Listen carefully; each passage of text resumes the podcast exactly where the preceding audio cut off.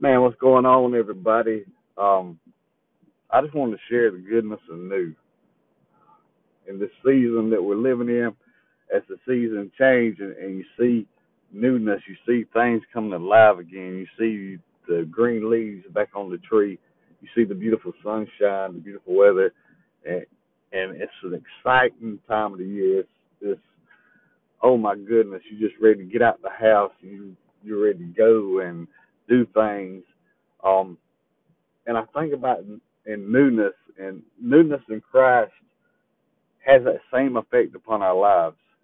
You know, when we're new in Christ, we we're revived and things begin to grow in our life, and we want to get out and we want to be able to do and we want to be able to share, and we want to live this life to the fullest and everything that it has to offer to us. And all that offering comes from Christ, and what He creates is is a, a, a new mind, a new heart, a new purpose, um, and everything changes. All that old stuff dies and goes away, just like during the winter time, the season we just come out of. So I want to share that message today. If if you're living in a time that's like winter and it seems uh, dreaded and just gloomy, and you don't want to get out of the house, and I'm just inviting you to the new, newness of Jesus. Um, Jesus coming into your life, making things new, and it's giving you the opportunity to just grow. And doesn't get any more better than that. Uh, and you can enjoy life. Uh, you know, it's not too cold or windy to go outside, and you have to stay inside. You know, in Christ, um, the things of the world are no longer a bother to you because now it's the things of the Word and the word is so refreshing. So I just want to share that with you today. And my prayer is that if you're living in that gloom and doom, I want to share Jesus. I I want to share the fact that He went to Calvary and He died for you, and and we're just coming off celebrating Easter, uh, Good Friday, and Resurrection. Um, you know, the goodness of a death because it brought forth life. You know, before something can grow, it has to die. Right? You must die to yourself. Uh, just think about think about a tree or a flower. You know, there has to be a seed that's planted first. But did you know that seed has to die? It, it has to shed itself, and what's inside of it has to come out. Um, if you want newness, then there must be a dying to yourself. And there internally on the inside, you must die on the outside and be born on the inside. That's the reason it says you must confess with your mouth and believe in your heart. All right? So this is your opportunity today for that newness.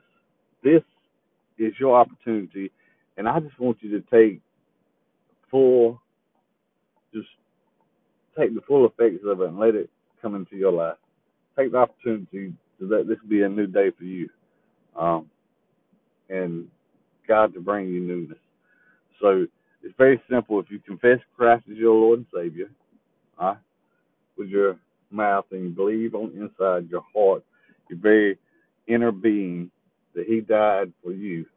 Okay, because the reason we live a gloomy and just a dreaded life is because we live in sin, and, and sin is simply we miss the mark of what God's word says. And it seems like something we're chasing all the time. We're chasing joy, peace, love, happiness, grace, mercy. Um, and we can't find it because the only place it can be found in is Christ. So take that opportunity today and receive Christ and see the new things that come into your life. Not only did he die at Calvary for you, he rose again from the grave. And because he died, we die, but at the same time, we rise to new life. Right? There's a resurrection in our life the, the old goes away and the new comes about. So we're raised up in him into new life. And then the the awesome thing about it now is this also that in the last part there after Jesus rose from the grave, he went to be with the Father to intercede for you and me. So we have direct access now through Jesus to the Father. So while he does that, he says, I'm going to send the Holy Spirit to you. So know this not only do receive Christ as your Lord and Savior, but receive the free gift of the Holy Spirit also. And and the purpose in there is that we don't walk this journey alone. He said he'll never leave us or forsake us. That's where that part comes in. Receive the Holy Spirit, let it guide you, let it direct you, and let it show you the meaning of this new life. My prayer is today that somebody hears this and and somebody just receives Jesus and becomes to know them as the Lord and Savior. Okay? And this this is the best gift you can ever receive, and there's nothing that I can give, but rather Christ gave it Himself at Calvary and at the empty tomb and the Holy Spirit. So partake of those things, okay? And let Him lead and guide direct you in everything that's said and done. And hey, I, I'm praying for great new things in your life. I'm praying for the newness that only He can bring to you. So we just give Him the glory. And I, I'm just praying that you be blessed in everything that's said and done. We love y'all. Have a great day. Have a great week.